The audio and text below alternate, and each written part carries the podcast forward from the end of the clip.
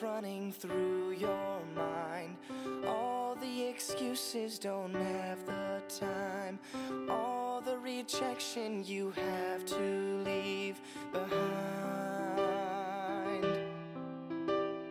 Leave it all behind. Hold your dreams, don't ever let it go. Be yourself and let the world take notice. You'll find strength when people bring you down. They will see if you and I only believe. Good evening and welcome to Milestones. This is your host, Sarah Conrad. Tonight's show is titled Successful Scholars Part 5, Taking on the World. Tonight you will meet Jack, another ACB scholarship winner. He will inspire you to meet every challenge full speed ahead.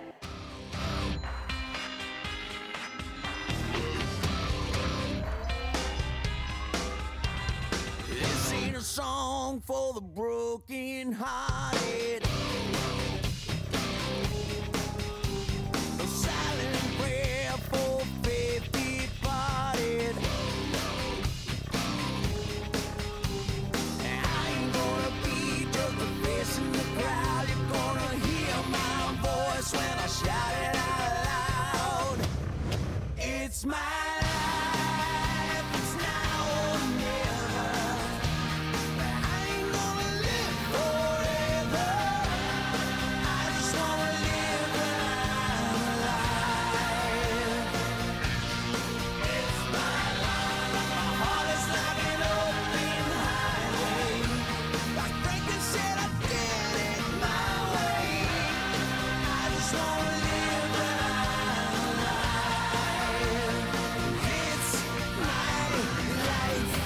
So Jack, thank you for volunteering to be on the show. And No problem. Thank you for having me. absolutely, and congratulations on being an ACB scholarship winner this year. Thank you so much. Yeah, I'm really excited. Absolutely.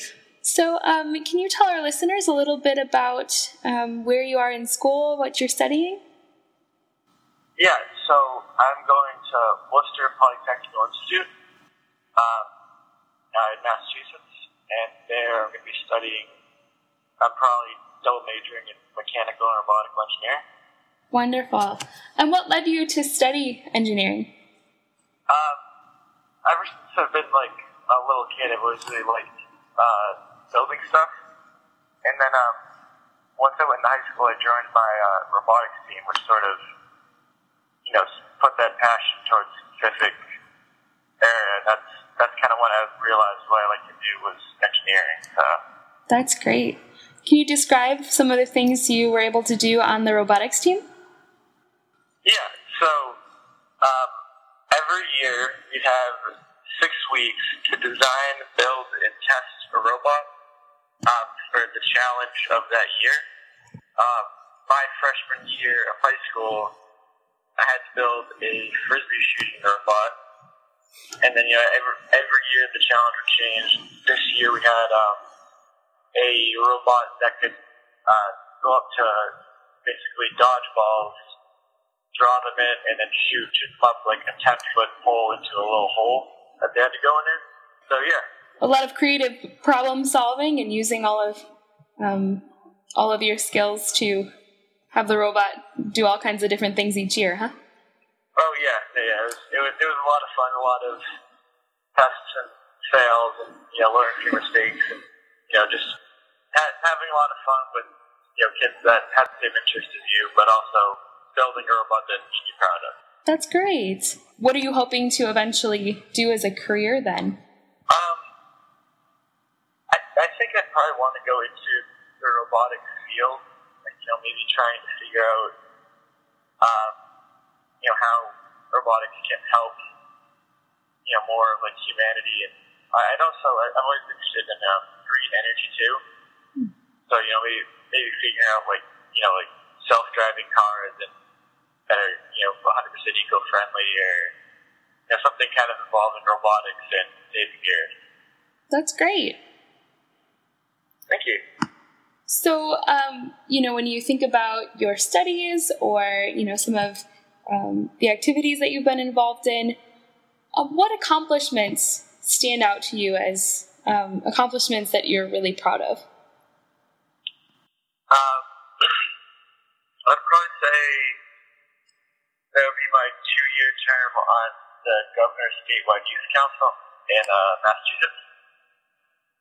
So what it was I had a 2-year term serving under Governor Deval Patrick, and I was on a group of 24 kids selected from all across Massachusetts, 2 from each county. So I was one of 2 people that was representing my county in Massachusetts, and basically, each year would pick a topic to work on as a whole issue. So our first year was bullying, which was a lot of fun.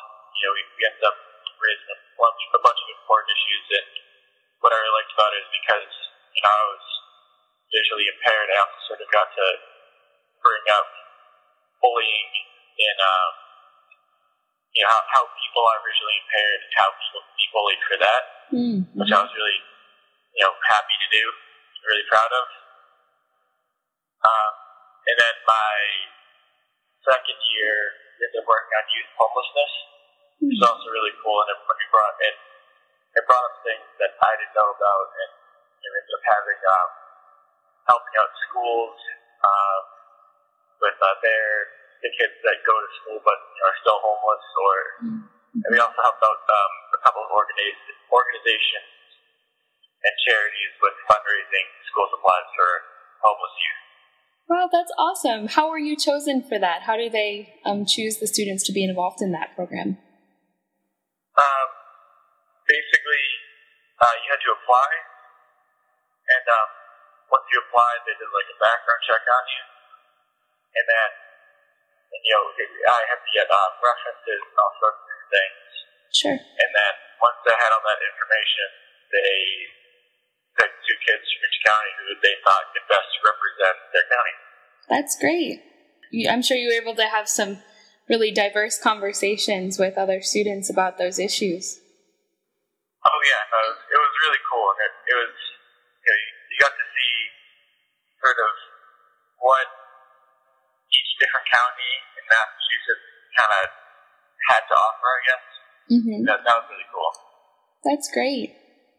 So as you think about your studies and, some of the accomplishments that you've had, how have, the role of mentors or friends or family members helped you? How have people played a role in helping you to achieve the success that you've had? Okay, yeah. So I guess first I'll start with the mentor thing, which is on my robotics team, we actually had 3 mentors who would help us build the robot and give their input. They really helped me out because they sort of showed me the passion that I have, and they basically put a name to it.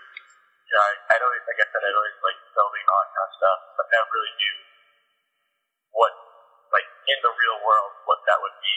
Mm-hmm. And they helped sort of show me that passion was engineering, and that was named for, and that's what I should pursue. So, for them, that was really big for me.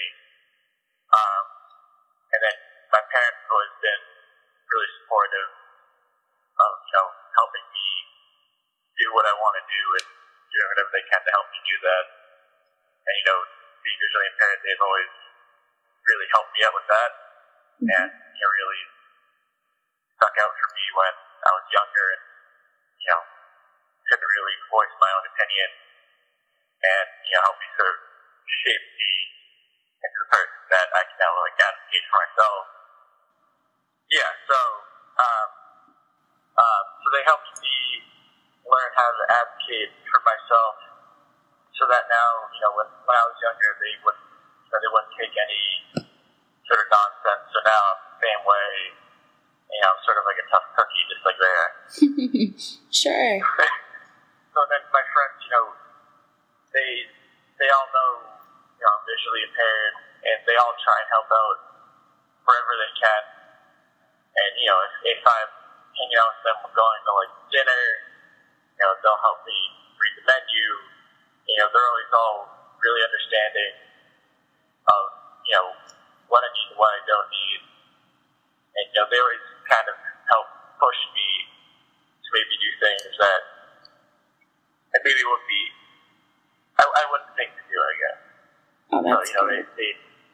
Yeah. Sounds like you have a really good support system all around. Yeah, really lucky. That's awesome. So, can you describe some situations where you've had to advocate for yourself? Yeah, so, I mean, I guess sort of so far the best one was having to talk to the disability services at WPI. So, you know, when I was there, I really had to, you know, I worked with my TVI to make up a list of, you know, all the things that me and her had learned over middle school and high school, and, you know, all the things that I needed. So once I went there, you know, me and her made that list, and then I got to go there and really, you know, I had, like, no parents, and I was TVI, I just sat down with them, said, you know, here's what I need. You know, anytime they'd say, you know, I don't know if you do that, I'd be like, no, I have to have that. So, you know, I was really, I was saying what exactly I needed, and I really wasn't taking, you know, no, I really wasn't taking no for an answer. So because of that, I got all of my accommodations that I needed for college. Great. Yeah. Any other times that you can think of when you've had to, you know, advocate for yourself in school or, you know, in work or in other settings?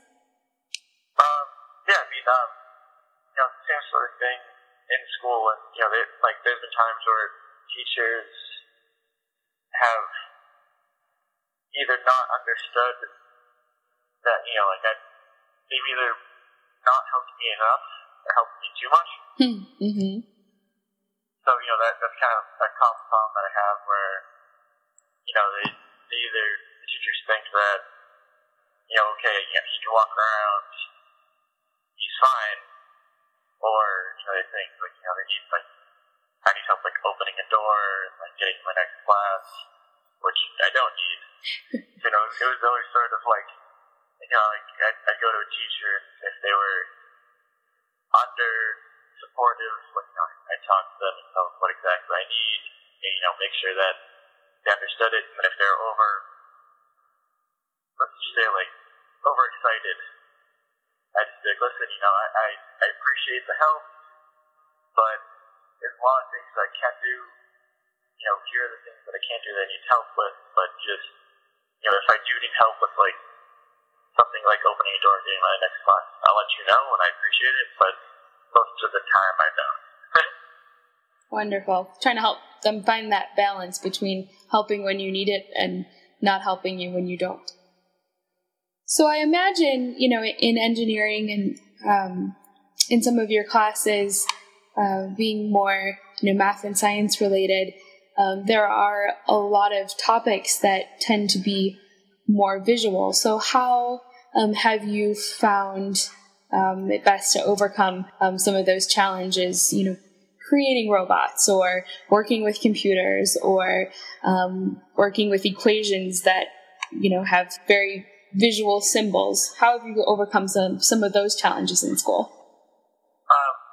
Well, with math and science and those equations, I found just having a CCTV really works the best, because then I can zoom in, you know, as much as I want, and I can see all the symbols and write down on my own and kind of figure out the math. But I'd say sort of the toughest thing working on a physical robot, and, you know, with that, there's things that you know, I've accepted that I can't really do, like, you know, drill a really precise hole or cut to a really precise measurement, which the other kids in my team would always help me with. But, you know, there's a lot of other things that I could do. You know, I could design stuff. I could put the parts together, and I've really found an issue with, you know, bolting something together, screwing something together. But, you know, it was just mainly the precise measurements that I have found an issue with. Sure. So, and you know, like I said, I have people who help me out and that help me out. Sure, definitely. Well, and I'm sure that there are other people on your team who, you know, need help with other things that you can help them with. I'm sure that's just a part of teamwork, right? Yeah, exactly. You know, you help with each other. If you can do something that they can't, you help them. And if they can do something that you can't, they help you. Absolutely. That's great.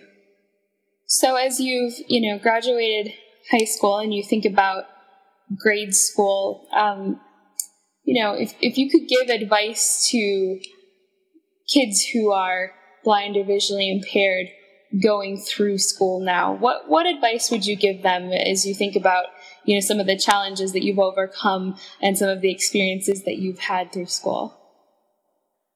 Yeah, I'd say for me the biggest one was don't be afraid to stand up and say what you need. You know, don't think that you have to suffer through, you know, not being able to see something or not being able to read something, even though you, just because a teacher says no, you know, go to a principal, go to a guidance counselor, and let them know. And, you know, even don't be afraid of what your classmates think. You know, be yourself. I did the times where, you know, by the end of my high school career, my whole grade and all the classes around me knew that I was visually impaired. You know, it wasn't abnormal for me to, in the middle of class, get up and walk up to the board and sit next to the teacher. Sure. They're writing on the board. Sure. So, you know, just, you know, do what you need to do to be successful, and don't be afraid of what other people think, and don't take no for an answer. That's really good advice. It's hard to live by, but it's really good advice. Yeah, definitely. So you mentioned using a CCTV. Have you found any other technologies or other accommodations helpful in your field? Yeah. I found an iPad works really well.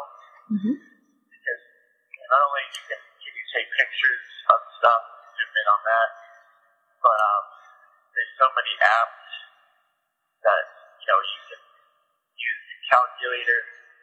You know, my whole school had smart board projectors. Okay. So I had an app which I sync up with my teacher's computer, so whatever they show on the computer, which ends up being, you know, on the smart board, I could see on my iPad, and if they wrote the smart board, it would show up on my iPad, and then when they were done, I just take a screenshot of it, and I had notes. Mm. You know, if they had any PowerPoints they were working on, they could just email them to me, or any in-class work they could just email to me. You know, for me, the iPad is like if I really needed to, I could just take my iPad, like, do okay. Mm-hmm. And, you know, survive. Because for me, it's, you know, you wouldn't see me in any class without it. Whenever I forget it, I basically might as well, like, go home because I relied on it so heavily. Mm. Sure. You know, I use ZoomText on my computer along with Dragon Naturally Speaking, which is a really good kind of combination. I took college classes at a Massachusetts community college as well in high school. So I also found that like a tournament form or something along those lines. So just a pebble for, you know, small things I didn't really want to take back to a CCTV or, you know, it was just something quick and small that was easy to look at. A pebble was also really good for me too. Okay. So outside of school, and, you know, I know you mentioned robotics, were you involved in any other activities outside of school? Yeah. So, obviously robotics was one. And then on top of that, I used to do spring track after the robotics season. And then I also did the geek game for a couple of years too, which was really fun. You did what? I'm sorry, I missed that. Geek game. And what is that? It was basically ski racing team where you go up against other high schools. Oh, great. Very cool. Yeah, no, it was a lot of fun. And then outside of like school kind of sanctioned programs, also I work on restoring cars because that's, like I said, I like to build things, so that's something that I really like to do. I longboard, I ski, snowboard. Those sort of things. Yeah, that's awesome. I fix and ride ATVs, dirt bikes, snowmobiles. Yeah. Wow, that's great. Pretty much anything with a motor, I like to work on. And if I can, ride it or use it. That's great. Do you find that that's challenging with your vision, or are you able to find, places that you're able to ride those things, that's not a problem? Usually I'll go with my dad, and a lot of things I'll rig up on, like brake lights on them, so I'll follow him, and if I see him, the brake lights come on, I know to slow down, and they go off, and I know that I can keep going, and wherever he goes, I just follow basically. That's awesome. That's great. Yeah.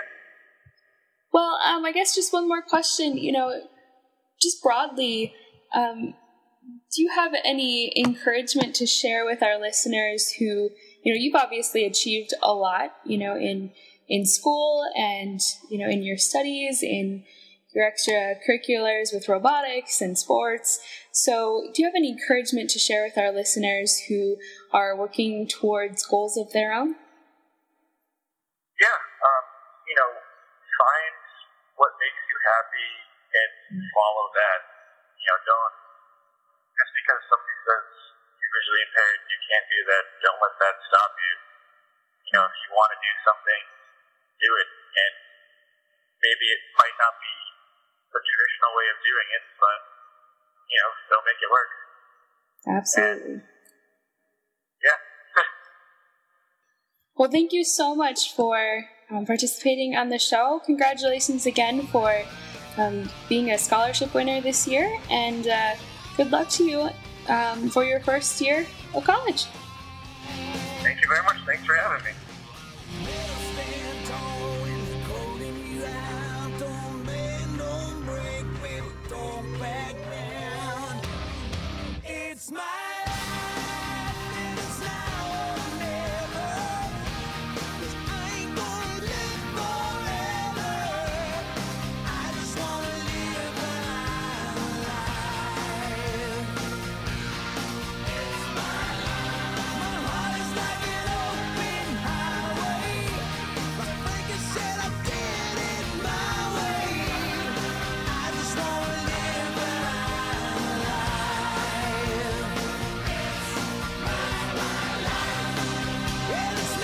If you've missed an episode of Milestones, be sure to go to acbradio.org to check out the archives. You can also go to acbmilestones.weebly.com for more information about our show.